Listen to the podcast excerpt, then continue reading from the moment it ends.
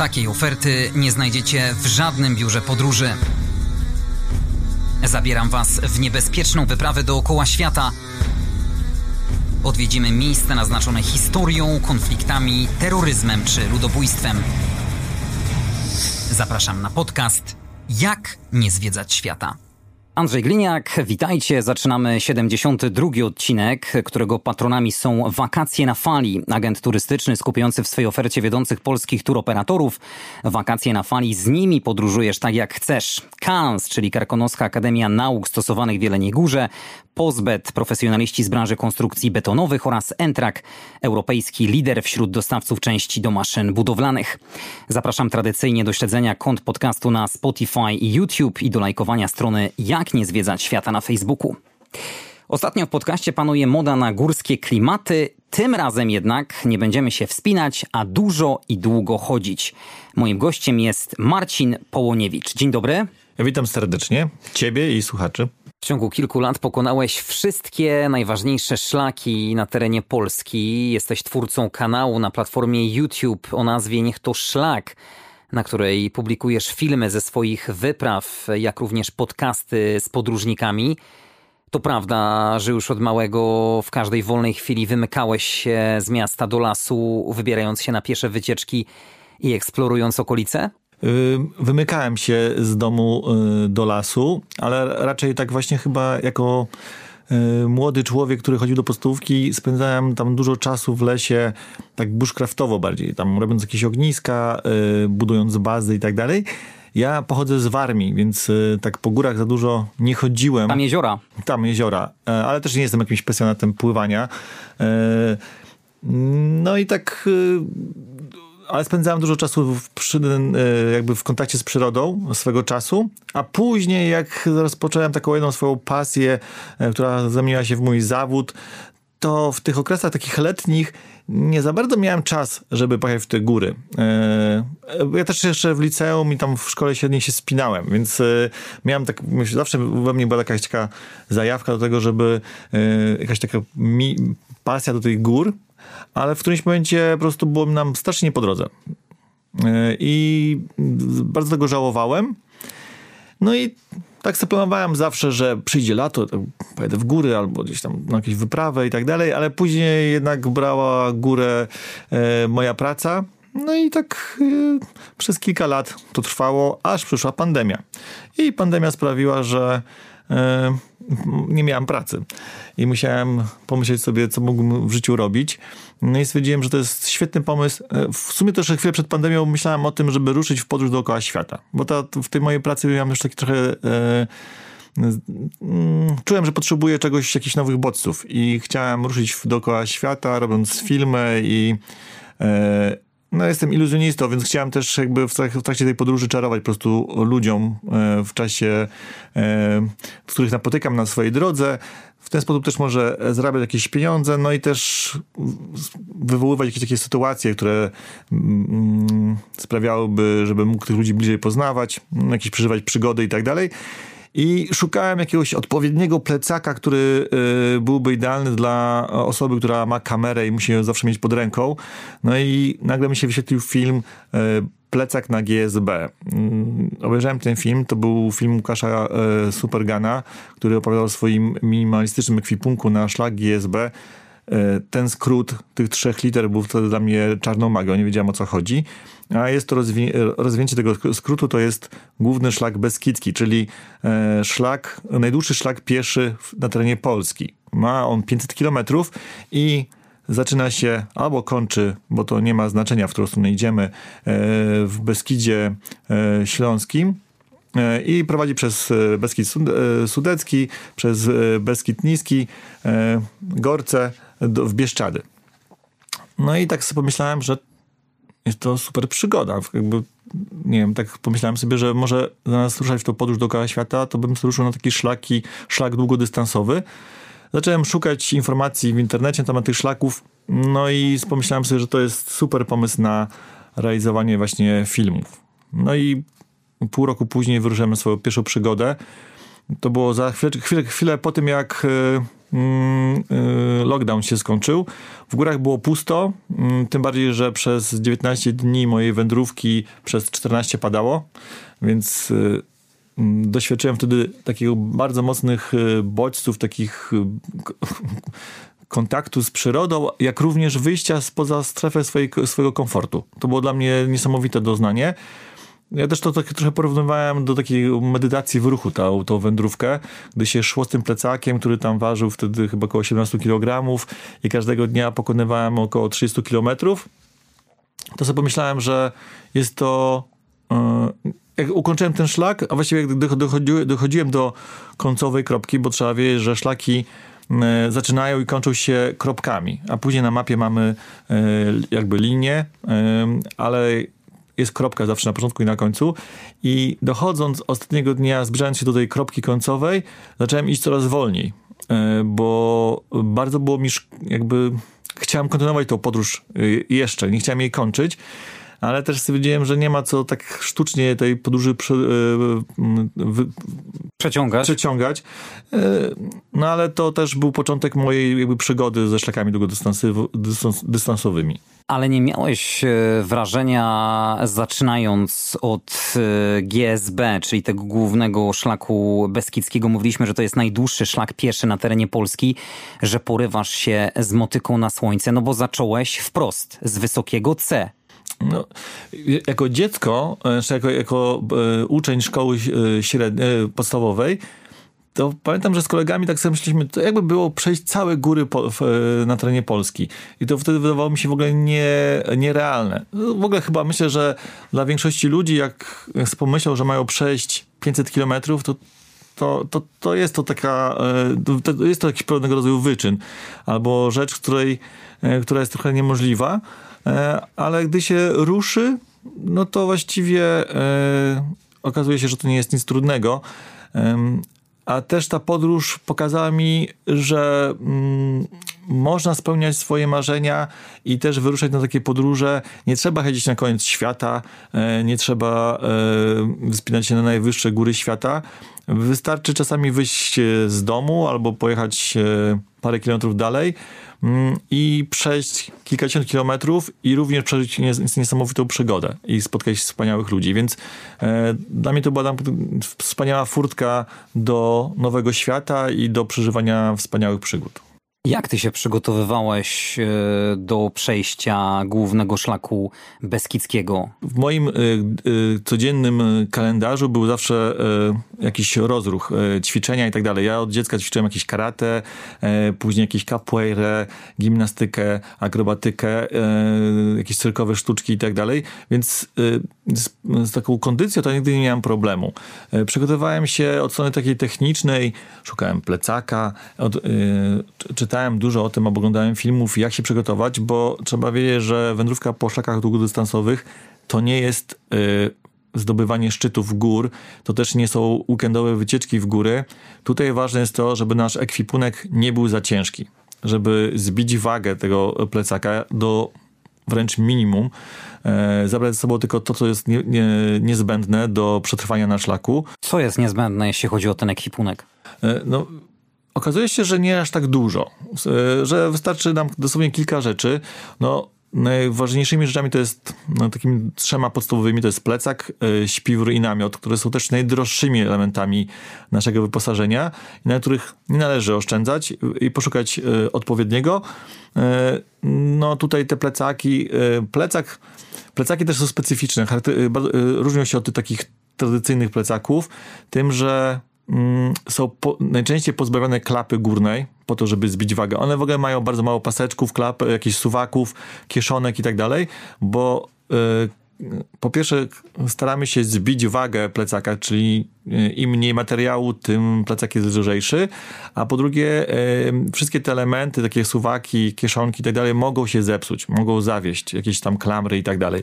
Więc też staramy się mieć jak najmniej tych elementów przy plecaku, żeby ten plecak był niezawodny. I to jest najczęściej taki wór, to jest jedna komora, do której dostajemy się od góry, rolowana, tak jak troszkę takie sakwy rowerowe i najczęściej z brze- po bokach lub od przodu mają takie rozciągliwe kieszenie, do których możemy naładować jak najwięcej rzeczy, czy butelki z wodą, czy jakieś kurtki przeciwdeszczowe, bo to jest naprawdę inny stan. W momencie, gdy idziemy, to każde zdejmowanie plecaka po to, żeby otworzyć go, e, wygrzebać gdzieś tam z środka, e, nie wiem, kurtkę chociażby, żeby założyć, e, zabiera nam ten cenny czas do pokonywania odległości, a i też energię. To naprawdę to dla osób, które chodzą tak sobie weekendowo w góry, jest to dosyć abstrakcyjne, no bo najczęściej idziemy sobie na wycieczkę, zatrzymujemy się gdzieś, bo jest ładnie. Bez żadnego ciśnienia. Bez ciśnienia. Podziwiamy krajobrazy. Tutaj też nie ma jakby takiego e, zasadniczego ciśnienia, chyba że idziemy od schroniska do schroniska, więc wiemy, że mamy do przejścia 25 km i na przykład 1500 metrów przewyższenia i wiemy, że tam zajmie nam, nie wiem, około 10 godzin i staramy się e, dotrzeć do tego schroniska przed zmrokiem. Albo na przykład wiemy, że idzie burza, deszcz i chcemy jakby, jakby przegonić ten deszcz, żeby nie zmoknąć. Więc wtedy czas jest bardzo istotny, ale każda próba, znaczy każde, y, każde zdejmowanie plecaka, zatrzymywanie się jest, y, zabiera nam energię troszeczkę i później go zarzucić, znów się rozkręcić. Jesteśmy, więc y, na szlakach hajkerzy, czyli ci podróżnicy, którzy pokonują te szlaki, starają się mieć wszystkie te rzeczy, które potrzebują w ciągu dnia e, mieć pod ręką. W tych kieszeniach e, na pasie biodrowym, czy też teraz się montuje takie kieszenie na szelkach z przodu, żeby wszystkie te elementy jak woda, przekąski, jakaś latarka, scyzoryk, czy krem przeciwsłoneczny mieć zawsze pod ręką, żeby nie trzeba było zdejmować plecaka i w nim grzebać. E, to tu się przygotowałem, ale później, rok później ruszyłem na zimowy szlak GSB i przeszedłem go w obu kierunkach, czyli przeszedłem razem 1000 kilometrów e, i do tego szlaku mm, Powiem tak, przygotowując się do letniego przejścia e, GSB, natrafiłem na jakieś filmiki osób, które szły ten szlak zimą i wtedy wydawało mi się to jakieś szaleństwem. Mm, I rzeczą, że trzeba być jakimś naprawdę szaloną osobą, żeby ruszyć na taki szlak e, zimą. E, tym bardziej, że ja nigdy też zimą po górach nie chodziłem. To też trzeba, to była dla mnie też nowość, nie wiedziałem czego się mogę spodziewać. I przygotowując się do tej zimowej wyprawy, yy, narzuciłem sobie już taki mocniejszy trening, bieganie, ćwiczenie i tak dalej, żeby mieć większą kondycję. Zrobiłem sobie jeszcze treningi oddechowe, oddech Wim Hofa, żeby trochę zahartować się i przygotować się na zimno. No i też morsowałem, żeby jednak y, być bardziej odpornym na, na chłód i żeby to mnie jakoś tak nie, nie złamało. No i, i to był super trening. Jakby przejście tego szlaku, mam wrażenie, że momentami nawet szedłem szybciej y, ten zimowe odcinki y, tej samej drogi niż, niż jak latem pokonywałem. Ile czasu zajęło ci przejście tego głównego szlaku Beskidzkiego? Znalazłem taką informację, wydaje mi się, że ona jest aktualna, że rekordzista, ultramaratończyk Roman Ficek pokonał ten szlak w ciągu 107 godzin. Ale większość... Już, już, już ten rekord został pobity. No proszę. e, mm, tak, e, on go, on, on go, bo też trzeba e, chyba obecny rekord, który został pobity w tym roku, to jest chyba 98 godzin. 500 km w 98 godzin, tylko tutaj trzeba zaznaczyć, że to było, yy, że, że te osoby biegną, nie idą. Ale w ogóle jest taka zasada, yy, ten szlak jest wyznaczony przez PTTK, czyli przez Stowarzyszenie Górskie i za przejście tego szlaku w 21 dni jednym, jednym ciągiem otrzymujemy diamentową odznakę. Czyli ten szlak powstał w latach chyba 50., z tego co pamiętam, i wtedy właśnie e, założono, że takim optymalnym czasem to jest 21 dni, że potrzebujemy tyle na przejście. Mi się wydaje, e, w obecnej chwili, mm, to wydaje mi się, że większość ludzi pokonuje go w mniej więcej 14-18 dni. Być może to wynika z tego, że nasz no, ekwipunek jest dużo lżejszy niż kiedyś. Nie niesiemy konserw, nie niesiemy jakichś ciężkich śpiworów i flanelowych koszul, więc mamy mniej na plecach. Wydaje mi się, że to może być przyczyna. No i też chyba taka moda na pokonywanie tego szybciej. Kiedyś mi się, wydaje mi się, że tak jednak się szło z gitarą i być może bardziej było tak biwakowo i, e, jakoś tak... Mm, że, że inna kultura była tego chodzenia. Tak mi się wydaje. E, a w tej chwili jest tak, że jest duża moda na właśnie bicie rekordów. E, duża ludzi, e, e, jest grupa osób, które starają się ten szlak pokonać w mniej więcej 10 dni, czyli każdego dnia pokonywać 50 kilometrów. A jeszcze na tym szlaku schroniska górskie są rozmieszczone mniej więcej co 25 kilometrów. E, bo właśnie tak mm, obliczono, że mniej więcej tyle można bez problemu pokonać w ciągu dnia. Jakby osoba, która ma taką średnią kondycję. Czyli tak nie musi być sportowcem, ale jak to trochę chodzi po górach, to te 25 km pokona. I są rozmieszczone schroniska, więc chcąc robić 50 km, musimy pokonywać jakby podwójnie odcinki, żeby nocować w schronisku, nie żeby nie mieć ze sobą plecaka, namiotu i żeby mieć ten plecak lżejszy. A z takich ciekawostek to właśnie jeszcze jest taka zasada, że żeby pokonać takie długie szlaki y, długodystansowe bez żadnej kontuzji, z takim komfortem wędrówki, to plecak nie powinien ważyć więcej niż 10, maksymalnie 15% wagi naszego ciała. Czyli w przypadku, gdy ja ważę tam 70 plus, to y, plecak nie powinien, no optymalnie by ważył, powinien ważyć około 10 kg, a nie powinien ważyć więcej niż 15. Więc y, to też jest ważne to, żebyśmy nie szli z plecakiem, który waży 25 kg, bo idąc przez te 50, 500 km lub więcej, możemy nabawić jakichś kontuzji, bo jednak stawy są obciążane przez cały czas i tak dalej, więc y, e, żeby cieszyć się tą wędrówką, a na pewno też jest tak, że im dłużej idziemy, to ten plecak zaczyna ważyć coraz mniej. Nie odczuwamy, nasze mięśnie się przyzwyczajają e, i w którymś momencie z plecakiem, który naprawdę trochę tak czujemy, że waży, możemy pod, pod szczyt, wchodzimy coraz szybciej pod, pod szczyty góry. To jest jakby niesamowite uczucie, że nagle ten plecak przestaje, staje się częścią nas y, i przestaje jakby ważyć. No to wracając jeszcze do mojego pytania, jak długo cieszyłeś się tą wędrówką podczas y, letniego przejścia? 19 dni. 19 dni. Czułem, że mógłbym ten szlak pokonać w 18 bez problemu, ale jakoś tak sobie rozplanowałem te przejście między właśnie schroniskami, że szedłem 19 dni, e, mm, a zimowe przejście, czyli w obu kierunkach pokonałem w 32 e, chyba dni, z tego co pamiętam. E, I, I te zimowe przejście było dla mnie maksymalnym zaskoczeniem, bo trafiałem, już drugiego dnia trafiłem na takie zaspy, gdzie po pas w śniegu e, pokonywałem przełęcze i tak czułem, że jeśli to ma tak wyglądać codziennie, to raczej mi się nie uda tego szaku pokonać, a ruszając na na ten szlak akurat trafiłem na jakieś załamanie pogodowe, że we Wrocławiu e, znajomi mi wysłali zdjęcie, jak ludzie na biegówkach sobie po ulicy e, tam przemieszczają się. Tak dużo śniegu było, że po prostu Wrocław był zasypany, mm, a ja stwierdziłem, że miałem wtedy zacząć od Zbieszczad iść w stronę Beskidu Śląskiego, ale E, wieści z Bieszczad były takie, że tam szlaki są w ogóle nieprzetarte, zasypane, e, pozamykane i stwierdziłem, że w takim razie zacznę od drugiej strony i gdy dojdę w Bieszczady, to tam będzie już w miarę jakoś tak yy, przetarte. Yy, I tak właściwie, właściwie było. I też niesamowite było uczucie, bo wyruszałem, gdy była naprawdę zima, zima była w pełni, a gdy kończyłem ten szlak, to przez ostatnie dwa dni już była, były roztopy i właściwie jak dotarłem do, e, do końcowej kropki, to e, było chyba jakieś 14 stopni i e, ludzie chodzili sobie w sweterkach, więc to dotarłem do wiosny. Tu nie ma co się krygować, tylko warto się pochwalić.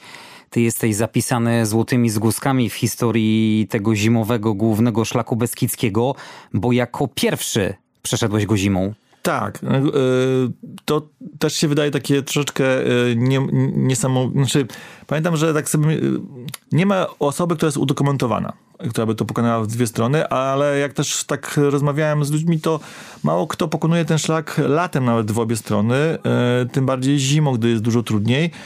I były osoby, które ten szlak pokonywały zimą, ale nikt nie pokonał go w obie strony. I jest taka ciekawostka, że mój znajomy ten szlak pokonywał zimą, to jest tej samej zimy, tylko dwa tygodnie wcześniej i on e, na przykład szedł e, po zmarzniętej glebie, bo tam nie było śniegu. I tydzień później spadł śnieg i zaczęła się prawdziwa wyprawa taka zimowa.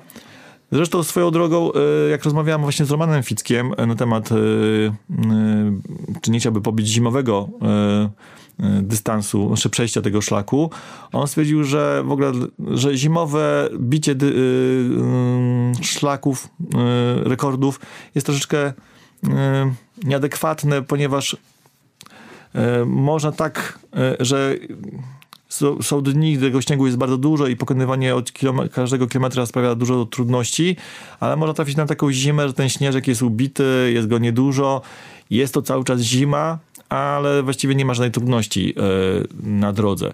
Więc e, on akurat jakby jako takie jego, jego projekty, właśnie jak przebiegnięcie takich szlaków, e, mm, uważa, uważa, że zimowe pokonywanie tych szlaków jakby nie ma sensu pod kątem rekordów, ale tak, mam, mam, mam przyjemność właśnie w ogóle być też w niewielkiej grupie, która ten szlak pokonała w obu kierunkach, bo to, to tak, tak zwane jojo, czyli idziemy w jedną stronę, odbijamy się od kropki i wracamy. I ten szlak pokonało kilka osób w obu, w obu kierunkach, a zimą być może już ktoś to zrobił, ale ustanowiłem swój znaczy rekord tego szlaku. I to jest też jakby fajne, że będąc jako tą pierwszą osobą, to jestem rekordzistą, a później i wyznaczam pewną jakby wyznaczam pewien yy, limit, który teraz należy pokonać i, i to jest jakby yy, fajne. Jak oblicza się czas takich wypraw? Ty musisz przecież to jakoś udokumentować. Y, żeby, bo wracając jeszcze do tych y, odznak, bo są trzy, y, trzy rodzaje odznak za pokonanie szlaków długodystansowych na terenie Polski. Jest ta diamentowa i jest tam wyznaczony taki tam zawsze jakiś limit w zależności od kilometrów. Na GSB to jest właśnie te 19 dni. Później jest oznaka srebrna za pokonanie tego szlaku w całości w fragmentach, znaczy, że, że nie musi być pokonanie za chyba i to jest jakiś tam też powyżej 21 jeden dni. I później jest brązowa odznaka za pokonanie tego szlaku. Właśnie, nie wiem, że się jedzie w weekendy pokonuje, tak? Czyli pokonujemy tam, nie wiem, 50 km, za tydzień kolejne 50 km i wtedy za pokonanie tego szlaku również otrzymujemy e, otrzymujemy odznakę. E, i wydaje mi się, że jeśli chodzi o wyznaczanie jakichś takich limitów, to używamy aplikacji, na przykład mapy CZ, e, które jakby wyliczają mniej więcej, e, znaczy one wyznaczając trasę, one pokazują nam ile to jest kilometrów, ile jest metrów przewyższenia i szacowany czas pokonania tego szlaku. I jakby wtedy, łatwo to sobie więcej wyliczyć, ale akurat czy to jest rekord, czy też nie, no to wydaje mi się, że to troszeczkę jest też, jak chodzimy po tych szlakach, to więcej wiemy, jak się szybko chodzi, ile w ciągu dnia można pokonać.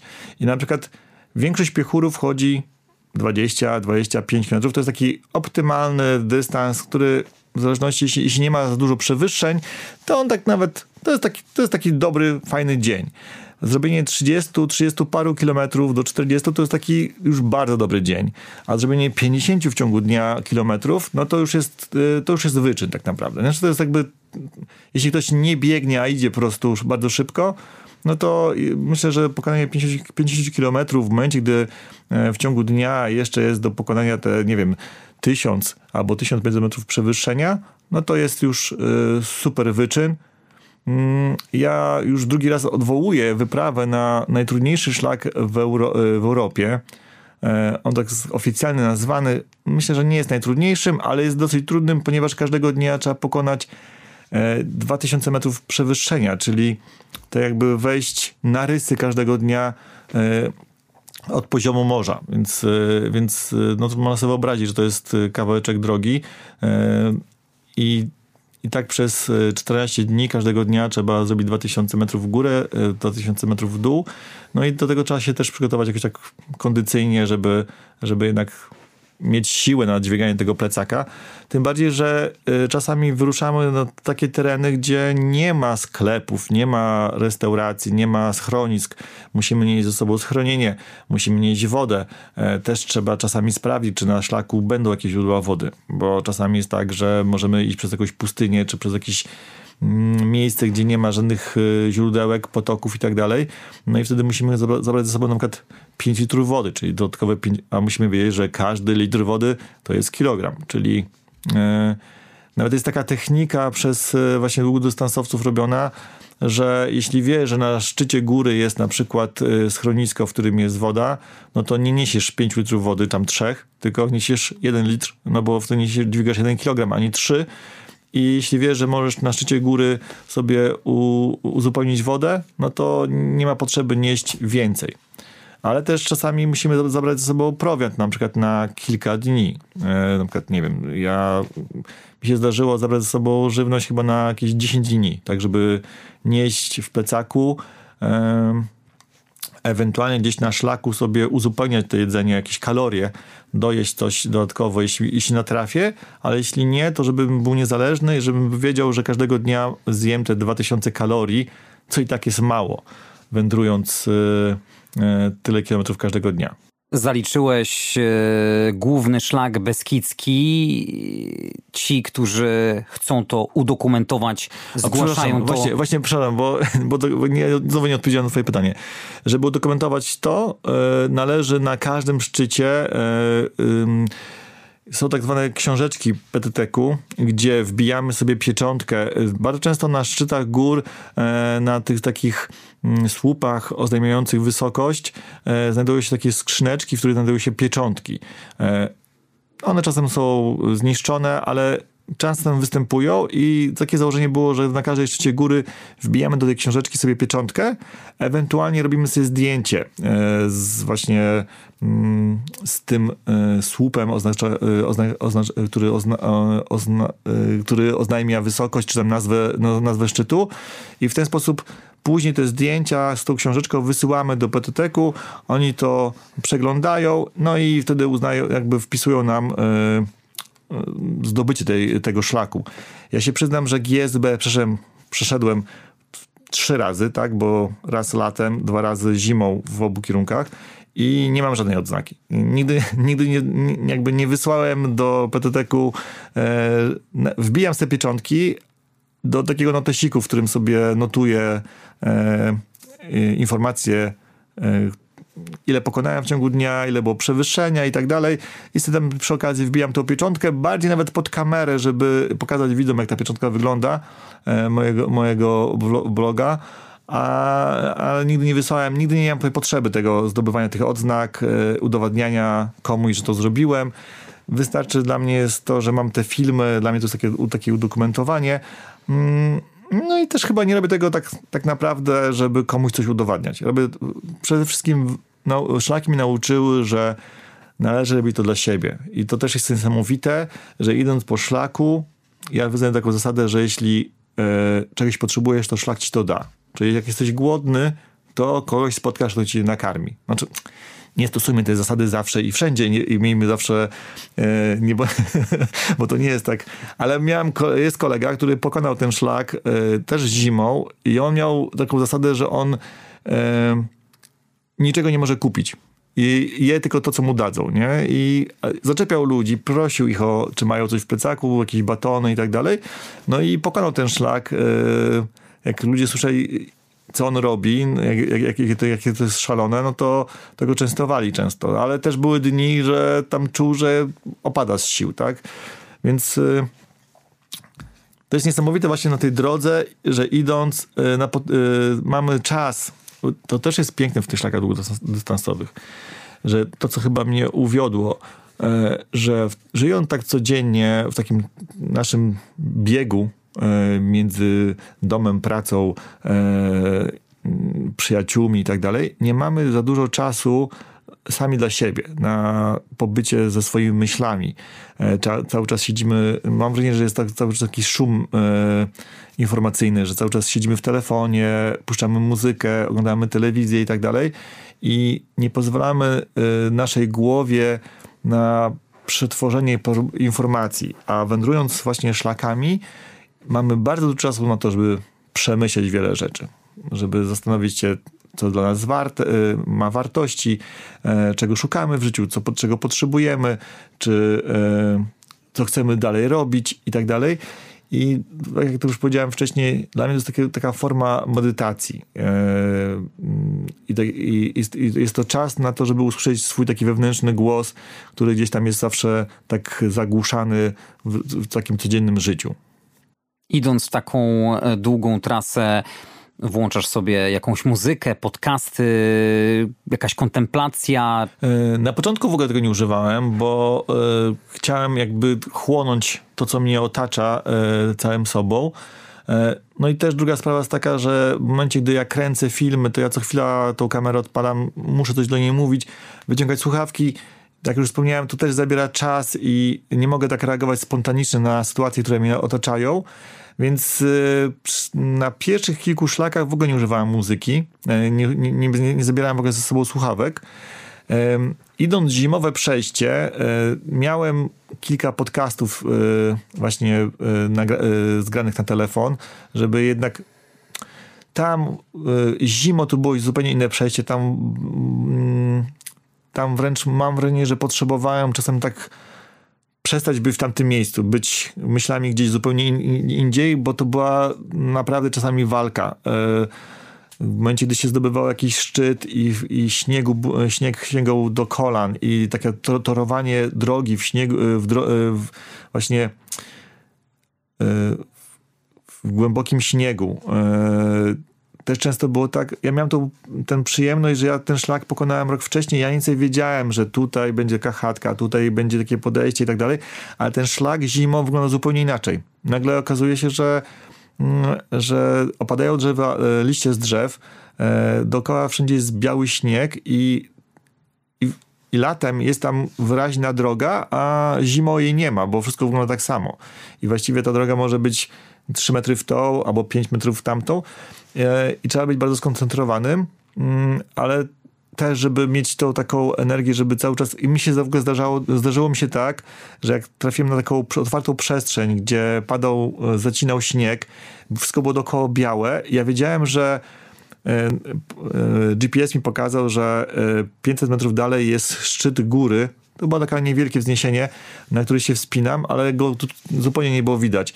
Ja liczyłem sobie kroki w głowie, żeby czuć, że w ogóle przemieszczam się w tej białej pustce, e, bo to, łatwo jest zabłądzić w takim, w takim miejscu i też jakby stracić rachubę właśnie tego, te, tych kilometrów, tych metrów, które się pokonuje. Dlatego ja e, robiąc każdy krok sobie liczyłem 1, 2, 3, 10, 20, 30, 100, 200, 300 i wtedy miałem, mówię, dobra, jeszcze tylko, jeszcze tylko 150 metrów, y, kroków i będę na szczycie. E, I to mi bardzo mocno psychicznie pomagało. E, a były takie momenty, że, y, że było bardzo ciężko, jak na przykład właśnie zacinał taki mocny śnieg, jak było biało, nic nie było widać, albo jak na przykład zmierzałem do schroniska pod Babią Górą, i okazało się, że to schronisko jest otwarte, ale nie przez to, że to była pandemia i tak dalej, albo końcówka pandemii, to nie było otwarte dla osób, które chciały tam nocować. I ja nagle wylądowałem pod szczytem Babiej Góry, która jest taką zdradliwą górą i w perspektywie miałem no nie miałem spa możliwości spania w tym schronisku, a tak planowałem, e, takie było moje założenie. E, oni co prawda jak się z nimi kontaktowałem przez telefon, mówili, że nie ma takiej możliwości, ale stwierdziłem, że jak tam przybędę o zmroku, to oni może jednak użyczą mi może nie łóżka, ale powiedzą, że mogę spać na holu na przykład i tam sobie rozłożę swój materac, śpiwór i tam będę mógł spędzić noc. Okazało się, że nie. Też tam wtedy były bardzo trudne warunki na Babiej Górze. E, padał śnieg, e, w ogóle były jakieś e, takie lawinowe e, sytuacje. I miałem takie wtedy y, do wyboru, albo ruszyć dalej czerwonym szlakiem, przejść przez szczyt tej góry, no albo obejść tą górę y, schodząc ze szlaku. No ale czułem, że jak zejdę ze szlaku, to jakby ten, te pokonanie tego, tej, tego zimowego przejścia nie będzie takie pełne. No i stwierdziłem, że tak przynajmniej rzucę okiem w tej ciemności, jak to wygląda na tym szczycie.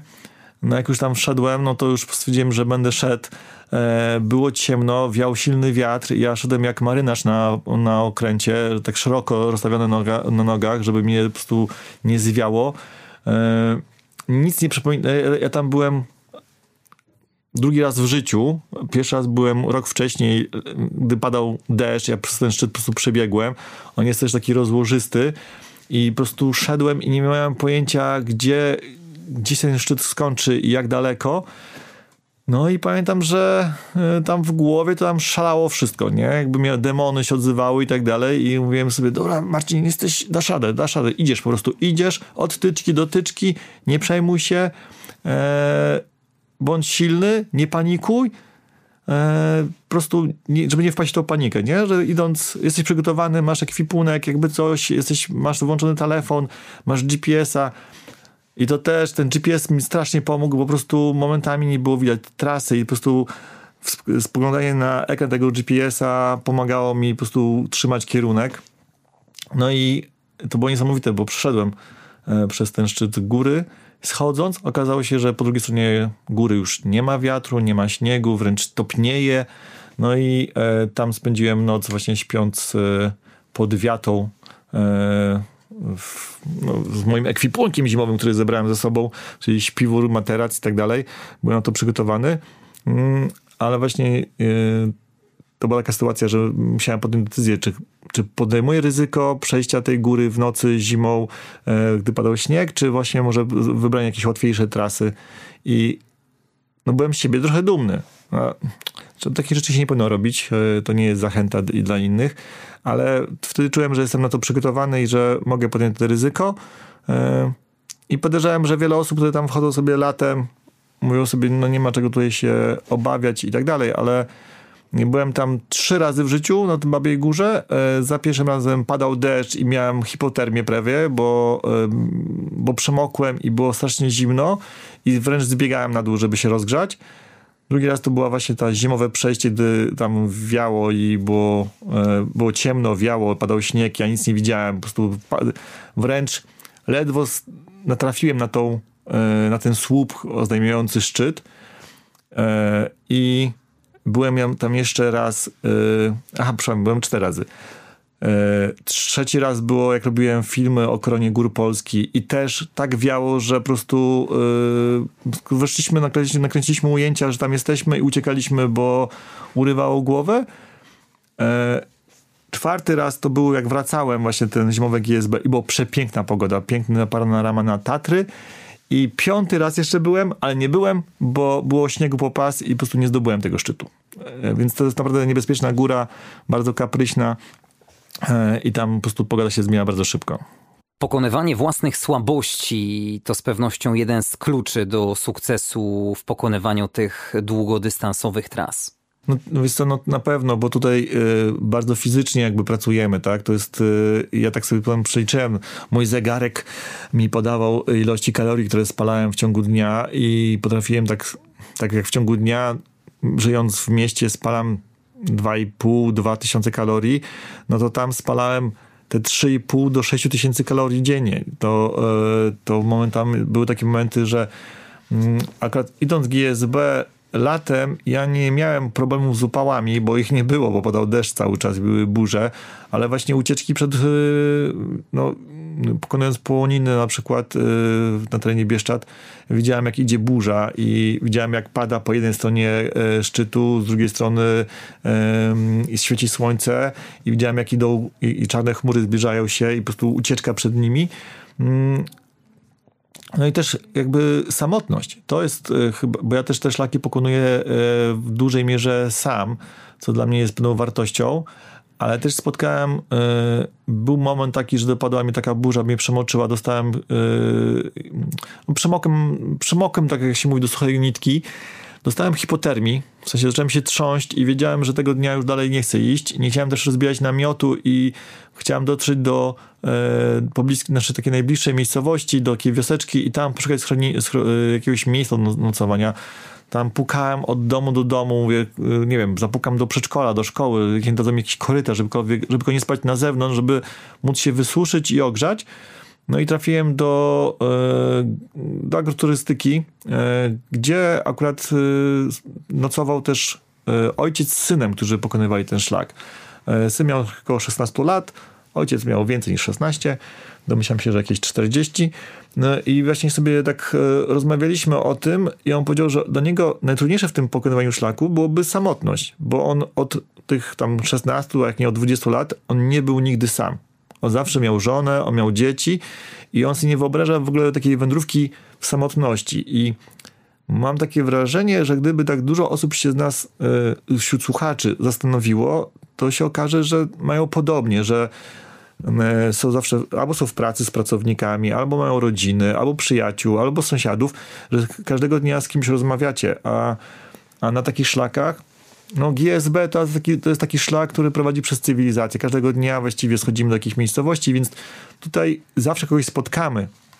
Ale jak w tym roku miałem przyjemność iść przez y, łuk Karpat y, i pokonywałem na przykład góry w Rumunii, to tam przez 4 dni nie, nie spotkałem nikogo, ewentualnie gdzieś tam z daleka jakichś pasterzy pas, pasących y, owce, do których się nie zbliżałem, bo, bo ci pasterze mają psy pasterskie, które atakowały przy każdej próbie zbliżenia, więc więc to, takie, to są takie momenty, że trzeba na sobie polegać. To też jest jakby w tych szlakach chyba niesamowite, że, mm, że trzeba być przygotowanym na wszystko. Trzeba jakby.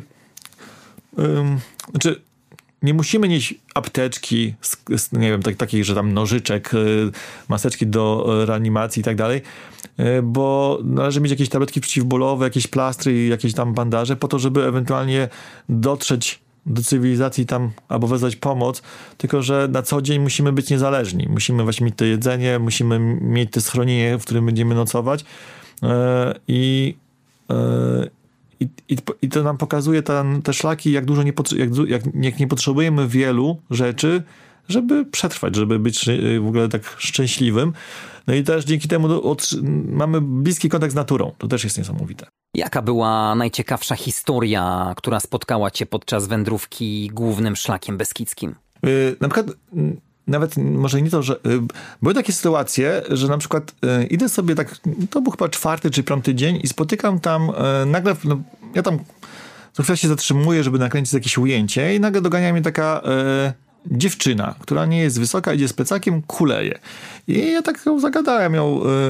Yy, ona właśnie schodzi, schodziliśmy ze schroniska na hali miziowej. Ja się pytam, dokąd idziesz? Ona mówi, że właśnie pokonuje też GSB, ale ma problem z kolanem i ze ścięgnem w drugiej nodze. Czyli po prostu dwie nogi ma, jedna noga jedna noga ją boli, gdy schodzi, a druga ją boli, jak podchodzi. I że chyba rezygnuje.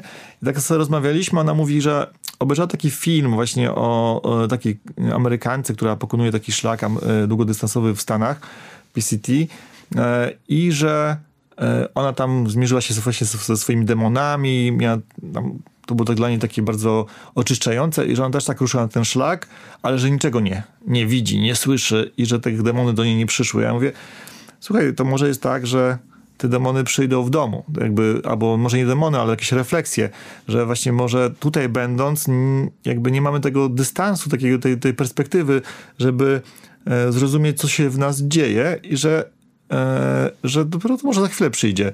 I to było niesamowite, bo jak z nią o tym rozmawiałem, to mi się zaczęło coś dziać w głowie, takiego właśnie, że zaczynałem dostrzegać piękno tego szlaku, a Kolejnych chyba tam pięć dni później yy, na, yy, idę sobie właśnie szlakiem i na drodze siedzi chłopak z plecakiem. Ja go dochodzę do niego, on mówi, no czekam na ciebie i czekam. Ja mówię, kim ty jesteś? On mówi, a słyszałem, że idziesz. I, i tak, znaczy, niesamowite, bo on na pewno nie słyszał, że ja w tym momencie się zbliżam, tak? On mógł o mnie y, usłyszeć od kogoś innego, kto mnie minął, że ktoś taki jeszcze idzie szlakiem. I my szliśmy sobie razem, gdzieś przedzierając się przez jakieś krzaki, bo jak zgubiliśmy drogę. E, przez jakieś dwie godziny rozmawiając sobie o właśnie o, o tym szlaku, o tym, że on sobie wyznaczył taki on wyznaczył sobie takie zadanie, że w ciągu tej wyprawy musi spędzić noc w wiacie, noc pod, y, w namiocie, y, noc w schronisku, y, zjeść to, jakieś takie miał swoje takie punkty, które musiał odhaczyć, żeby poczuć, że ten szlak pokonał. I doszliśmy na skraj takiej wioseczki. Mieliśmy się spotkać później w schronisku, gdzie mieliśmy spędzić noc. I ja powiedziałem, że poczekaj chwilę, bo ja chcę nakręcić sobie jeszcze ujęcie z drona na tą wioskę. I nakręciłem sobie ujęcie, doszedłem do tego schroniska, tam go już nie było. i już go nie spotkałem na tym szlaku. I tak sobie myślę, że to takie, tak się trochę śmieję, że to, to był taki duch tego szlaku, że tak on tak mnie spotkał, żeby tak e, trochę może uwrażliwić mnie na niektóre rzeczy i gdzieś tam przepadł, nie? Tak, ale, ale na tym szlaku było ciężko strasznie, bo padał deszcz, przez cały czas padał deszcz, było mi zimno cały czas i to było niesamowite, bo ja uświadomiłem sobie, że gdyby padał tak deszcz we Wrocławiu, to ja bym z domu nie wyszedł. A tam po prostu wkładałem kurtkę i mówię, nie ma na co czekać. Po prostu wkładam kurtkę, biorę plecak i idę, bo ten deszcz nie przestanie spadać przez cały dzień i i przestało mi to w ogóle przeszkadzać. To było, y, to było dla mnie niesamowite, jak właśnie wyszedłem z tej strefy komfortu i wiedziałem, że stać mi na dużo więcej niż myślałem, że mnie stać. To jest, to jest chyba piękne w tych jakby szlakach. Jakie wskazówki mógłbyś przekazać słuchaczom, którzy mają w planach zmierzyć się ze szlakiem GSB? Wyruszcie na szlak. Jakby, y, to jest najwa- jakby chyba najlepsza wskazówka. Nie słuchajcie, znaczy, bo często jest tak, właśnie jak już wspomniałem wcześniej, że dużo osób yy, yy, jest taka rywalizacja sportowa. Jak szybko pokonujemy te szlaki, ile czasu nam to zajmie. Yy, ta dziewczynka, dziewczyna, którą spotkałem na szlaku, Hania, ona sobie założyła, że ona chce ten szlak przejść w 30 dni to było dużo dłużej niż, e, niż e, jakby tam oficjalne e, wyliczenia tego szlaku, tak? Ale dzięki temu ona mogłaby się zatrzymywać w tych agroturystykach, czy zwiedzać, zwiedzać bardziej okolice tych miejsc, nie tylko wędrować szlakiem, ale jeśli chcecie pokonać ten szlak szybko, jak sprawdzić swoją, nie wiem, swoją wytrzymałość, swoją kondycję, to róbcie to w ten sposób, jak to czujecie. Najważniejsze jest to, żeby ten szlak pokonywać, bo to jest najfajniejsze. No i też zabierzcie, naprawdę przekonacie się, że nie potrzebujecie aż tak dużo rzeczy. Ja na przykład niosę tylko ze sobą jedną koszulkę i jedną koszulkę do spania. Nie mam, e, nie wiem, kilku koszulek na zmianę, bo wiem, że i tak w ciągu dnia albo będę mokry od potu, albo będę mokry od deszczu, więc e, nie ma potrzeby mieć kilku e, koszulek, bo się przepoci, ja ją wypiorę. Ja, jak mam możliwość, to piorę te koszulki po prostu e, w schroniskach, czy tam e, na drodze, w jakichś tam miejscach, gdzie jest łazienka, przepiorę, wysuszę się w ciągu nocy, zakładam na siebie i lecę dalej. Moja koszulka, którą miałem e, na tym przejściu łuku Karpa, która zajęła, e, no ten szlak jest, ma tam 2800 kilometrów, ja co prawda nie pokonałem tego szlaku e, w tym roku w całości. Doszedłem, zrobiłem jakieś 1700 km, czy zostało mi jeszcze 1000 do pokonania w przyszłym roku, ale moja koszulka po prostu czarna, jak wyruszałem była czarna, jak po dwóch miesiącach kończyłem w Polsce moją podróż, to ona była taka już brązowa ruda, bo wyblaka od słońca i prania. Zasadniczo tak, zadba, y, możecie ten, na ten szlak wyruszyć tak w miarę budżetowo, znaczy budżetowo. Nie musicie mieć dużo ekwipunku, możecie zaplanować sobie właśnie wędrówkę od schroniska do schroniska, wtedy nie trzeba nieść dużego, ciężkiego plecaka. E, mm, a możecie ten szlak zrobić na raty na przykład, tak? Czyli zrobić pół szlaku tego roku, jeśli wam się spodoba, bo to bardziej kwestia dla osób, które nie mają kondycji albo boją się, że nie, nie poradzą sobie z takim szlakiem, z takim wyzwaniem, to może, możemy zrobić sobie połowę na przykład, a za, za rok drugą połowę.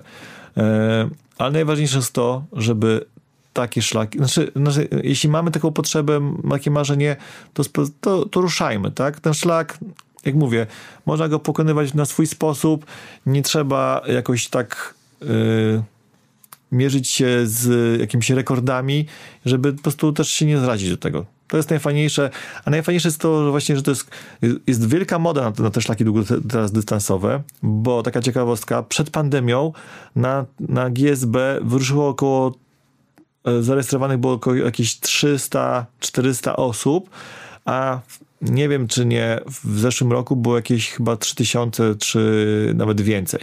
E, więc e, Wydaje mi się, że ta pandemia sprawiła, że e, osoby, znaczy, że zaczęliśmy bardziej rozglądać się dookoła nas, co jest na, na terenie naszego kraju pięknego i ciekawego i pokonywać i wyruszać na, właśnie w góry, e, na wyprawy, odkrywać te miejsca e, a nie tylko jeździć gdzieś tam na zagranicę i, i w egzotyczne miejsca i żeby przeżyć taką prawdziwą przygodę, nie trzeba jechać na koniec świata. Możemy być tutaj gdzieś naprawdę niedaleko, nawet Wrocławia, bo tutaj e, w okolicy Ślęży mamy e, dwa szlaki długodystansowe, które mają, jeden, jeden ma 90 km, drugi ma chyba 130 czy jakoś tak i on właśnie więc nie trzeba jechać na koniec świata, żeby przejść takie, takie mikroprzygody, że jak mamy tylko, nie wiem, wolny weekend, to możemy taki szlak tu wyruszyć w okolicy Wrocławia i sobie spróbować zobaczyć, czy to nam się podoba, czy to jest fajna zajawka e, i czy warto gdzieś później ruszyć gdzieś dalej. W ciągu kilku lat pokonałeś wszystkie najważniejsze szlaki na terenie Polski. Który dla ciebie jest najciekawszy? Chyba ten, przy którym teraz mieszkam, bo właśnie e, to ta wyprawa na szlak długodostępny na GSB zmieniła też na tyle moje życie, że postanowiłem się wyprowadzić z Wrocławia e, i e, mm, moim zdaniem takim trochę, troszeczkę nie docenionym szlakiem jest główny szlak sudecki, czyli szlak, który prowadzi przez Sudety. On jest trochę krótszy, bo ma 445 km. GSS to jest GSS, ten skrót, tak, 445 tak. km. Tak, tak. E, I co jest, e, i on prowadzi przez Sudety i Sudety są bardzo pięknymi górami.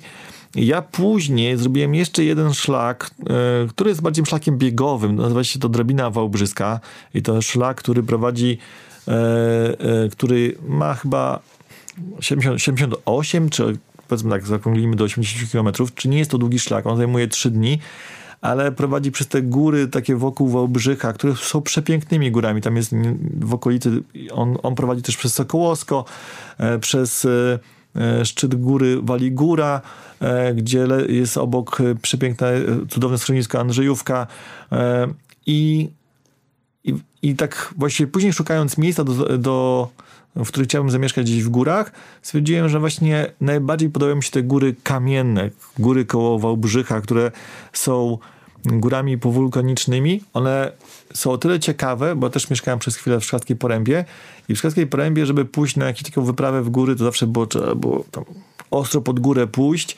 E, i właściwie były jakieś dwa, trzy szlaki, e, kierunki, w których można było się wybrać, czyli tam po pół roku już było trochę nudno, bo cały czas się szło w tą samą, samą stronę. A tutaj w Górach Kamiennych one, tam jest bardzo dużo szczytów, które nie są wysokimi szczytami, ale są bardzo stromymi. I, e, i tych górek jest dookoła mnóstwo, czyli tak naprawdę jadąc tam na przykład na tydzień, to każdego dnia można zdobywać po kilka innych górek dookoła, czy można sobie robić jakieś takie pętle, bo tam jest bardzo dużo szlaków i stwierdziłem, że to są przepiękne góry do e, tego, żeby tam właśnie zamieszkać i, i się nimi cieszyć na co dzień. A który szlak jest najpiękniejszy pod względem krajobrazów? GSS? No, y, GSS jest tu, wiesz co, chyba to jest pojęcie względne, bo GSS ma taki odcinek chyba 50 km, gdzie on trochę po płaskim prowadzi i dużo ludzi ma z tym problem. Uważa, że tam jest dużo, tam jest przeskok między dwoma takimi pasmami górskimi i tam jest wypłaszczenie, trzeba trochę asfaltem iść albo jakimiś chodnikami. I dużo ludzi uważa, że to jest niepotrzebne, że to jest... Yy, mi się GSS bardzo podobał, ale może do tego, że też spotkałem cudownych ludzi na GSS, czyli miałem tą dodatnią wartość tej wyprawy. To była też jesień, było przepięknie, e, dużo we mnie emocji ten, to, ta wyprawa wzbudziła, więc ja wspominam to cudownie. Uważam, że też to za jedną z fajniejszych serii e, na moim kanale e, filmów ale na przykład też mały szlak Beskidzki i, i jeszcze pętla w Obrzysk, ten, e, czy jeszcze tych szlaków, kurczę, nie wiem, trudno jest mi się zdecydować, bo ja trochę, troszkę na to inaczej patrzę, bo na przykład strasznie mi się też podobał e, sz, e, nie wiem, jak się nazywał ten szlak, a to był w Beskidzie Wyspowym. Taka pętla przez wysp, Beskid Wyspowy, też gdzie było mnóstwo takich górek, cudownych miejsc i tak dalej gdzie nie było w ogóle ludzi, nie było w ogóle turystów, bo na GSB na przykład jak trafimy w Bieszczady, to się tam czasem przepchać na szlaku, jak trafimy w jakiś weekendowy dzień. Więc to jest pytanie, czego oczekujemy i czego szukamy, bo jedni szukają mm, jakby samotności, czy takiej natury. Inni na przykład się będą cieszyć takimi klasycznymi właśnie szczytami e, albo pięknymi widokami. Mm, a ja chyba właśnie myślę, że y, widoki widokami, ale w którymś momencie chyba jak tak sobie no, ta Babia Góra, na tej Babie Górze czy na, e, są przepiękne widoki, ale trzeba trafić na piękną pogodę. Jak nie trafimy na piękną pogodę, to nic nie widzimy. Więc z tymi widokami na tych, na, na tych wyprawach jest różnie i na przykład ja byłem zachwycony na GSB, bo szedłem właśnie w taką deszczową pogodę, jak e, było bardzo dużo mgieł w lesie i gdzieś tam na, właśnie na szczytach. I czułem się w takiej, takiej baśniowej historii, że mi się przydzierał w jakieś takich, przez takie lasy i mówię, no jeszcze jakichś elfów tu brakuje, żeby wyskoczyły zaraz to z paproci. Więc yy, pomimo tego, że moje przejście GSB było w bardzo mało malowniczych y, okolicznościach przyrody, to ja wspominam ten, y, to mi się to bardzo podobało. Pod kamerę to było super w ogóle, nie? E, więc y, powiem tak, jest też mały szlak Beskidzki, on jest dużo krótszy, ma tam chyba też 130 km i to, i to też szlak, który prowadzi przez, Beski, przez Beskidy, ale przez właśnie poza tym GSB. I on tak zajmuje około 5 dni i wydaje mi się, że to jest super też szlak na, e, na początek dla osób, które chciałyby zacząć tą przygodę, ewentualnie gdyby nie były zdecydowane albo nie miały tych no, trzech tygodni wolnego, żeby ruszyć na szlak to wydaje mi się, że właśnie mały szlak Beskidzki byłby idealny na taką wyprawę e, i bardzo polecam, bo tam są przepiękne widoki e, no ale to są takie mniejsze górki też, nie? Tylko też w Polsce jakby te szlaki, to też jest tak troszeczkę, że jak ktoś jest takim fanem, nie wiem, Alp e, albo, nie wiem, gór wysokich, no to jednak te Beskidy to jest, e, to jest chodzenie po, jednak po, e, po górach, które prowadzą przed, często przez las, e, przez błoto i tak dalej. I, I to nie są takie góry, jak ktoś tak bardzo tak... Mm, jak ktoś tak sobie myśli o górach, w taki sposób, jak ja jako dziecko pojechałem na wczasy z moimi rodzicami w góry, ja miałem taką wizję Tatr, takich, no teraz to wiem, że to są Tatry, ale że takie, nie wiem, szczyty, kamienie, granie i tak dalej, a my się spinaliśmy na jakąś górę koło myśl, Myślenic, gdzieś tam był upał, ja miałem wtedy, nie wiem, jakieś 12 lat, spinałem się przez las, komary mnie tam gryzły, weszliśmy na ten szczyt góry, z którego nic nie było widać, bo tam był wszędzie rósł las. I sobie myślę, Boże, nigdy więcej w góry nie przyjadę. No i tak czasami trochę niestety ten wędrówka po tych szlakach długodystansowych w Polsce wygląda, ale jakby ktoś chciał takich pięknych widoków, to zapraszam na wyprawę na przykład wokół Mont Blanc na TMB, na szlak TMB. To jest taki klasyczny, klasy, e, to jest taki klasyczny szlak, e, gdzie Amerykanie często przyjeżdżają w ogóle tutaj zrobić ten TMB, bo to jest taki no taki, że jak, jak ktoś jest specjalizatem szlaków długodystansowych, to powinien właśnie e, TMB pokonać i tam każdego dnia już będą przepiękne widoki. Od jakiego szlaku powinno się rozpoczynać swoją przygodę na trasach długodystansowych? Ty zaczynałeś od tego najdłuższego i teoretycznie najtrudniejszego. Uważasz, że od razu powinniśmy zostać e, rzuceni na głębokie wody? Znaczy, wydaje mi się, że jeśli ktoś yy, już wcześniej miał do czynienia, znaczy nawet chyba nie miał, to wydaje mi się, że to będzie super zetknięcie z, z, takim, właśnie jakby, to wtedy będzie porządne wyjście ze strefy komfortu i wydaje mi się, że może być to fajny po, początek, aczkolwiek, że, jeśli, ale aczkolwiek w Polsce nie będzie już nic dłuższego. I, e, i może mm, jeśli tak i, I, warto wtedy zacząć od czegoś mniejszego. E, jak mówię, mały szlak beskidzki jest moim zdaniem idealny na rozpoczęcie i wydaje mi się, że jest dużo ciekawszy niż na przykład e, szlak święt... Główny szlak świętokrzyski, po górach świętokrzyskich. On też jest niedługi i też jest w miarę ciekawy, ale tam jest dużo takich miejscowości, przez które trzeba przechodzić. I on mi się trochę mniej podobał, ale jak mówię, mały szlak, y, mały szlak Beskidzki uważam, że to jest idealny y, początek na wyprawy. Chyba, że ktoś jest, ma jakiś, nie wiem, jest miłośnikiem właśnie Sudetów czy Beskidów, to wtedy wydaje mi się, że można też jakby postarać się ruszyć na, na GSB czy GSS. Jeszcze jest taki szlak, który y, jest to niebieski szlak z Rzeszowa do Grybowa zwany również szlakiem granicznym lub szlakiem karpackim. Jest to takie nazewnictwo takie troszeczkę um, środowiskowe. E, I jest to szlak, uważam też za najbardziej dziki szlak w Polsce, bo on właśnie prowadzi wzdłuż część tego szlaku prowadzi wzdłuż granicy na terenie Bieszczad i później tam Beskidu Niskiego. I tam jest tak, że przez na przykład trzy dni w ogóle tak e, przez trzy dni na przykład nie, nie mijamy żadnej miejscowości, nie ma żadnego sklepu i tak dalej, nie, może, nie jesteśmy w stanie zrobić żadnych zakupów, więc musimy być na to przygotowani, musimy mieć ze sobą ekwipu, e, prowiant, e, musimy też mieć ze sobą namiot albo ewentualnie szukać jakiś wiatr na, na, na szlaku. Mm, I jest to taki szlak, jak wspomniałem, najbardziej, najbardziej uważany za najbardziej dziki, mm, tam też jest mniej turystów. Często trzeba tam gdzieś przedzierać się przez jakieś krzaki i ten szlak gdzieś tam w, w, wyszukiwać. Aczkolwiek mm, nie zrobił na mnie takiego wrażenia jak właśnie GSB, które było moim pierwszym szlakiem, czy też GSS, gdzie przeżyłem wspaniałą przygodę. Tym bardziej, że ja lubię kategorie stołowe, lubię, znaczy tam, uważam, że GSS jest bardzo ładnym e, szlakiem. Takim, nawet pomimo tego ten fragment prowadzi przez ten niziny, e, przez asfalty, to uważam, że warto tam pójść. E, jest to super szlak i mi się, osobiście nawet mi się chyba bardziej podobał niż GSB. Apetyt rośnie w miarę jedzenia w Polsce, tak jak e, wspominaliśmy, zaliczyłeś już e, wszystkie długodystansowe szlaki. Nie wszystkie, ale to takie jakby najdłuższe, bo e, szlaków w Polsce długodystansowych jest około 130.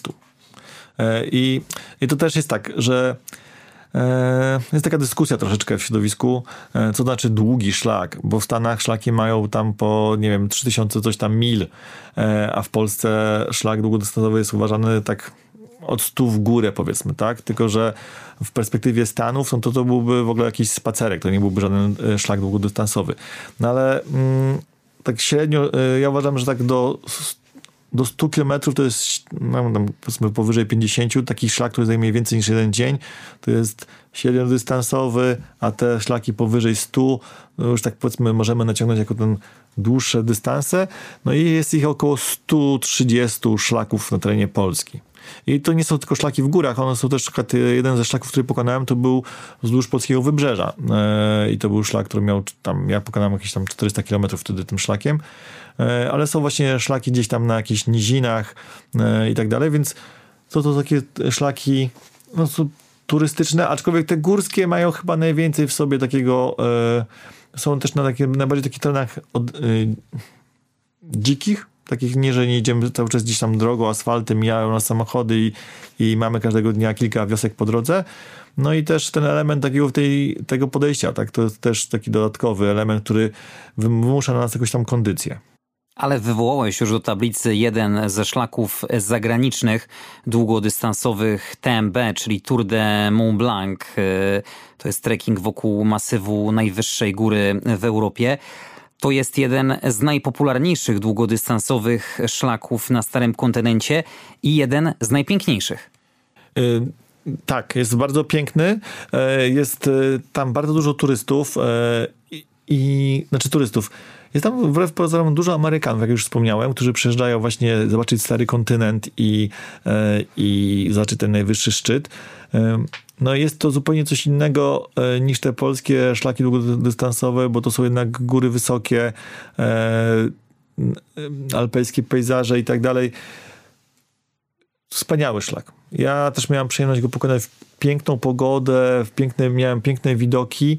E, miałem też przyjemność pokonywać ten szlak w momencie, gdy na terenie tego, gdy odbywał się tam UTMB, czyli ultramaraton wokół E, e, Mont Blanc, e, więc miałem też, widziałem tych zawodników, którzy tam przebiegali obok nas. To były jakieś takie dwa dni, czy tam, że, że się z nimi spotykaliśmy na szlaku. Więc to było też niesamowite doznanie, bo ci wszyscy ludzie tam ży, ży, żyjący w tych, na tym terenie, wzdłuż tego szlaku, oni żyją tym biegiem. Mm, w momencie, gdy akurat siedzieliśmy sobie przechodziliśmy przez taką wioseczkę, w momencie, gdy tam właśnie przebiegali ci ultramaratończycy i tam wszyscy mieszkańcy stali tam przed domami z dzwonami, takimi tymi wielkimi dzwonkami od krów i tam właśnie dzwonili, e, e, motywowali e, tych biegaczy do biegu, do wysiłku. I to było wspaniałe. To tak jak troszeczkę jak to takich, podczas takich tych wyścigów kolarskich troszeczkę, że tam mieszkańcy stoją i tam krzyczą i tak dalej. Więc to było dodatkowy taki element, który sprawił, że ten szlak było...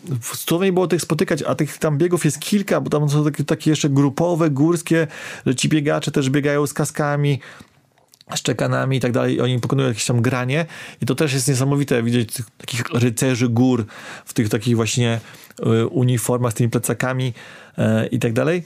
Y, I to jest wspaniały szlak, gdzie można spotkać tysiące fajnych ludzi, z którymi można sobie porozmawiać i, i wymienić doświadczeniami, ale też mm, wtedy zobacz, bo tam też były takie momenty, gdzie można było zobaczyć, jak e, lodowiec znika właściwie. Jak tam są jakieś takie zdjęcia, dokąd on sięga, dokąd teraz sięga, to mam wrażenie, że, że za parę lat może tam już być go bardzo malutko i to też daje takie do myślenia, jak ta przyroda wygląda. E, I taka jeszcze refleksja mi tam naszła, chodząc wokół właśnie tego Mont Blanc, że tam jest bardzo dużo takich dojrzałych turystów, że widać, że szczególnie ci e, Francuzi, e, mm, oni żyją bardzo mocno tą taką górską kult, e, tradycją tych, tych miejsc. Jest tam właśnie bardzo dużo takich turystów, którzy tam sobie takich po 50 lat bym powiedział, którzy tam właśnie sobie z plececzkami i tak dalej zdobywają te szczyty. No i też chyba ta różnica mm, do tych polskich naszych gór jest taka, że w Polsce te góry nie są zbyt wysokie i często jest tak, że my sobie jedziemy gdzieś na przykład mm, nawet niech to będzie e, Śnieżka, że sobie wstajemy rano z Wrocławia, jedziemy samochodem, parkujemy samochód, wchodzimy na górę, schodzimy na dół i wracamy do domu. A tam jednak jest tak, że e, jak już wychodzimy w góry, to musimy w nich spędzić kilka dni. Że tam jednak trzeba, żeby coś przejść, żeby gdzieś tam wejść na jakąś górę, to już raczej nie jest tak, że to jest jeden dzień, tylko to są już dwa dni na przykład, więc e, ta kultura jest bardzo tak rozbudowana i, i, i fajnie to obserwować. Trasa TMB wiedzie przez trzy kraje: Włochy, Francję i Szwajcarię, i wcale ten szlak nie jest taki długi 170 kilometrów. Zgadza się, e, ale też powiem ci, że bo na początku było tak, że jakoś tak te długości były dla mnie ważne, a w tej chwili chyba mam wrażenie, że nawet bardziej mi się podobają te szlaki, które są takie, nie wiem, jest 150, 200 kilometrów, które zajmują, w zależności od tych przewyższeń, zajmują tam e, około, nie wiem, mm, powiedzmy do, do 14 dni, że możesz wtedy tak sobie wchłonąć to, nie wpadasz w taką rutynę jeszcze e, tej wędrówki e, i, i cieszyć się tymi miejscami. I e, też jest tak śmiesznie, bo jak wędrowałem właśnie przez Francja, Szwajcaria, Włochy i tak i i mam wrażenie, że we Włoszech w ogóle nie ma Włochów w górach, nie? Że oni są zaleniwi, że tam, że, że, e, że w tych włoskich górach więcej, było Francuzów i Szwajcarów niż, albo Amerykanów niż, e, niż Włochów. E, ale we Francji czy w Szwajcarii tam było bardzo dużo jakby lokalnych jakby, szczególnie we Francji, tam było dużo Francuzów, tych takich starszych, to było dla mnie super. No i ten moment taki, gdzie tam nagle nie, tam było tysiąc, przepięknie było i też jest fajnie, bo mm,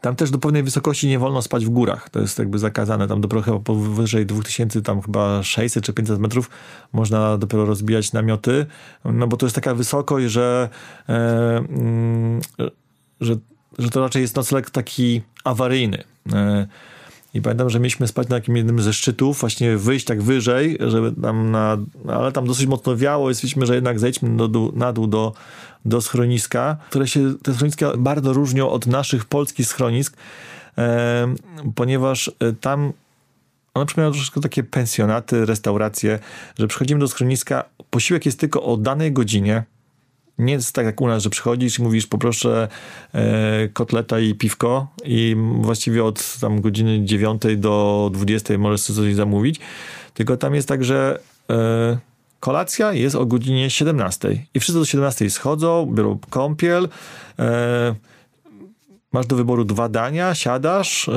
i obsługa przychodzi, wydaje ci posiłki i wszyscy ci mieszkańcy tego schroniska, jakby, e, którzy w danym momencie spędzają razem e, noc, spotykają się na tej stołówce, znaczy stołówce w restauracji i właśnie spożywają ten posiłek i to jest ciekawe, aczkolwiek też jakby inne niż, niż to, co, do, do czego tutaj można być przyzwyczajonym w Polsce.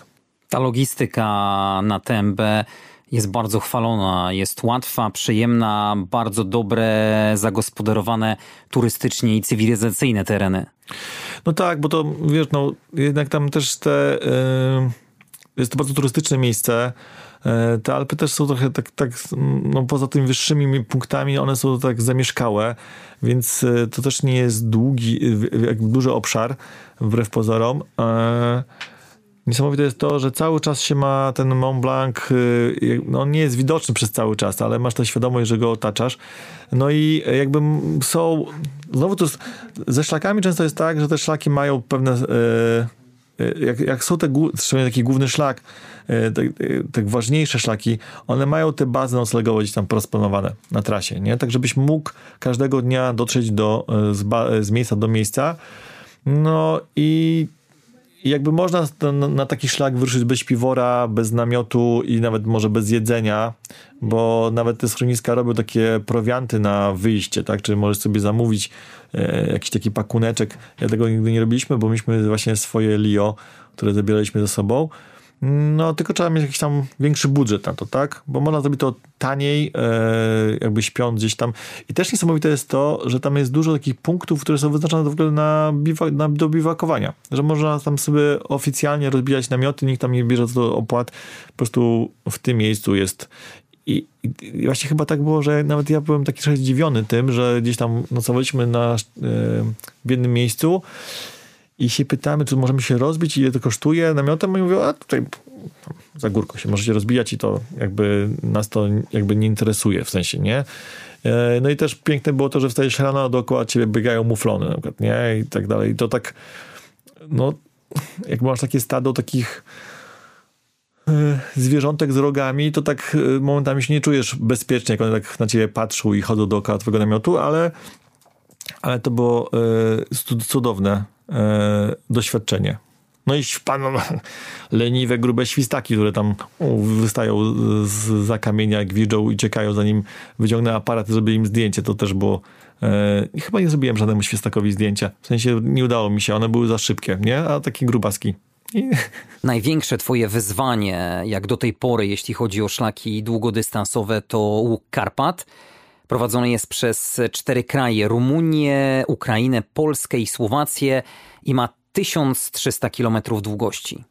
Mm, wiesz co, on ma 1300 km chyba tak po linii, e, bo e, trzeba powiedzieć, że nie ma takiego szlaku jak łuk Karpat. E, jest łuk Karpat jako, jako geograficzne, czy tam geologiczne... To łańcuch górski. Tak, łańcuch górski. A szlak każdy z nas może sobie wytyczyć własny. I z tego, co ja tam sobie...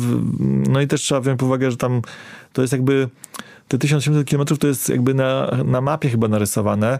Ja jak sobie wytyczyłem szlak, to mi wyszedł właśnie 2600 km, jak 2700. E, to było najtrudniejsze logistyczne. E, ja go też, jak wspomniałem, nie pokonałem w całości. Miałem, taki był plan, chciałem go przejść za jednym razem w całości. To miało mi zająć około 80, 85 tam 5 dni, czyli prawie 3 miesiące. No niestety z powodów rodzinnych musiałem e, po dotarciu do Polski ten e, przejście tego szlaku zawiesić i będę go kontynuował e, w późniejszym terminie.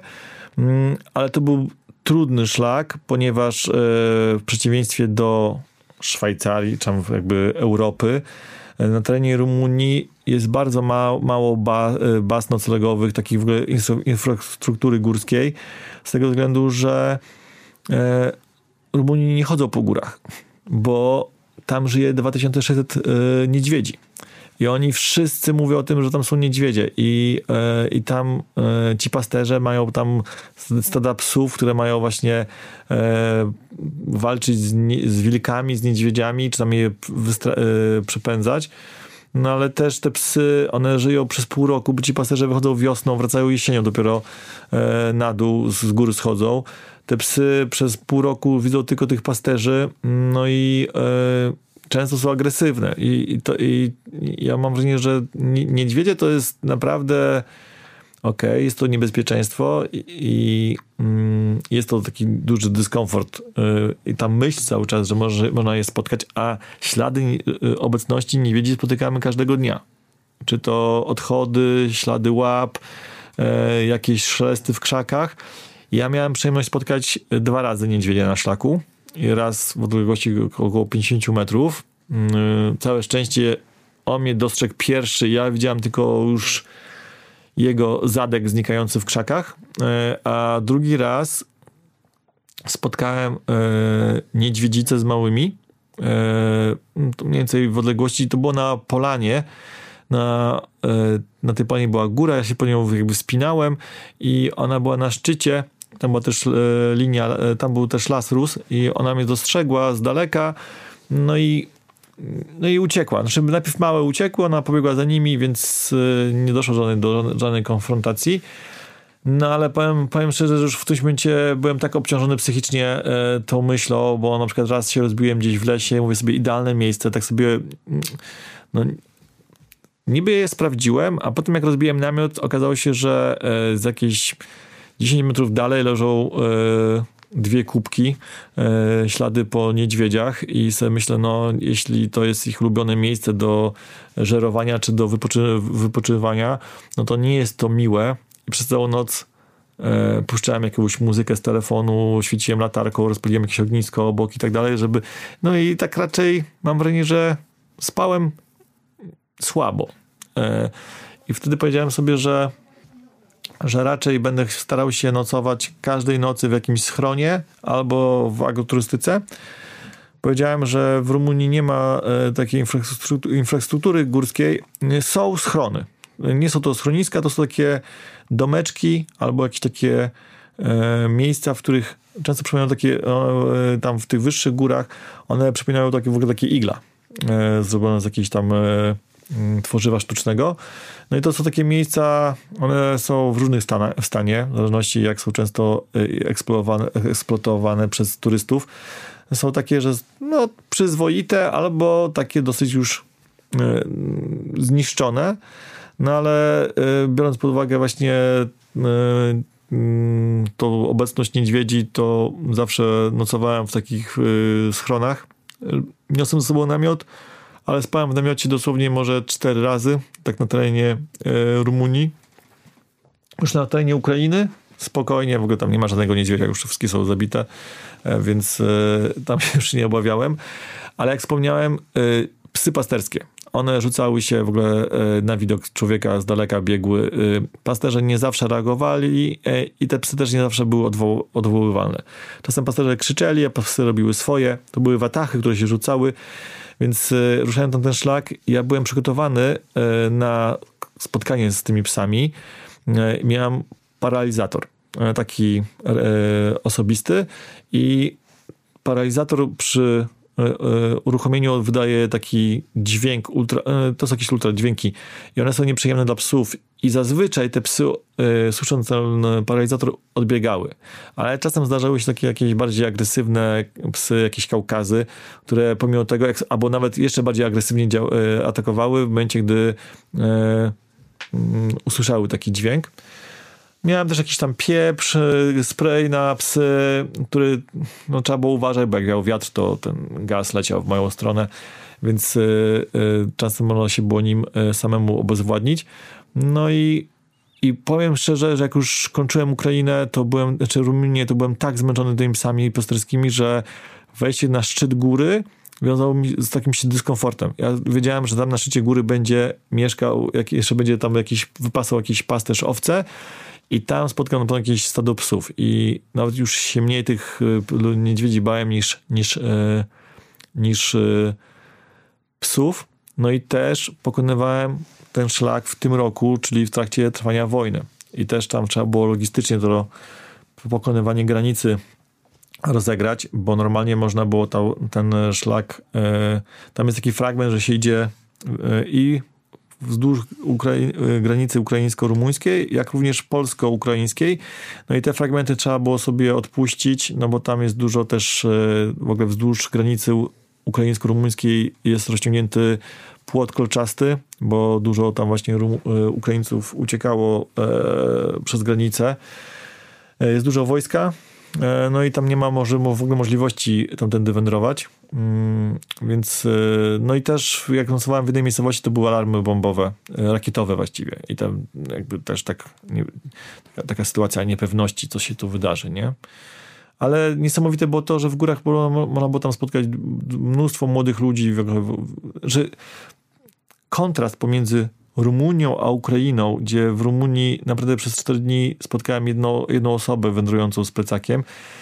E, też przez kilka dni szła moja dziewczyna e, ze mną miała wypadek w rumuńskich górach e, i wezwaliśmy pomoc ratowników górskich i oni byli szczęśliwi, że oni mogą przybyć z pomocą, bo tam nikt nie chodzi po górach i oni mają tam akcję ratunkową raz na tydzień. A w Polsce podejrzewam, wszystkich Tatrach to oni tam codziennie po parę razy wyjeżdżają. Więc to taka, takie porównanie. A, w, na, na terenie Rumunii, Ukrainy, przepraszam, wszędzie mnóstwo turystów. Oni się też mogą wszędzie rozbijać z namiotami, więc tam przy każdym jeziorku, w każdym, na każdym szczycie e, widać miejsca e, po jakichś takich biwakach, e, miejsca do rozbijania namiotów, więc ta kultura spędzenia wolnego czasu na łonie natury jest tam bardzo, bardzo silna. Nie udało ci się przejść całego szlaku łuku Karpat. To jest najbliższy twój plan do zrealizowania? Mm, tak, znaczy, y, tak i nie, ponieważ liczę na to, że uda mi się zimą pojechać na Teneryfę i tam wejść na Teide, czyli na najwyższy szczyt w ogóle na terenie Hiszpanii, czy na wulkan, który ma 3000 tam ileś tam metrów, ale chciałbym, ja już tam kiedyś byłem, ale chciałbym teraz wejść od samego dołu, czyli od yy, od yy, początku wyspy, czyli od yy, oceanu, co może?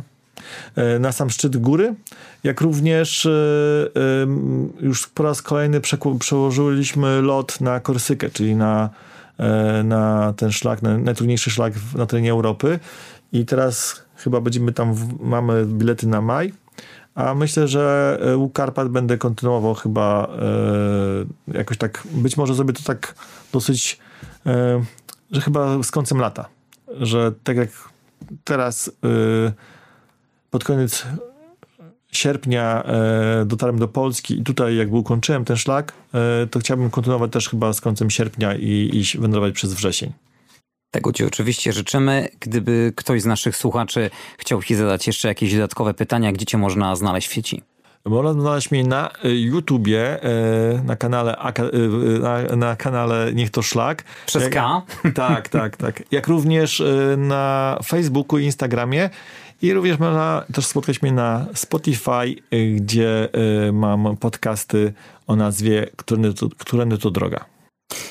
Marcin Połoniewicz, pasjonat gór i przede wszystkim szlaków długodystansowych, był gościem podcastu Jak nie zwiedzać świata. Dziękuję Ci za wizytę. Dziękuję y, również za zaproszenie, dziękuję widzom i do zobaczenia gdzieś na szlaku.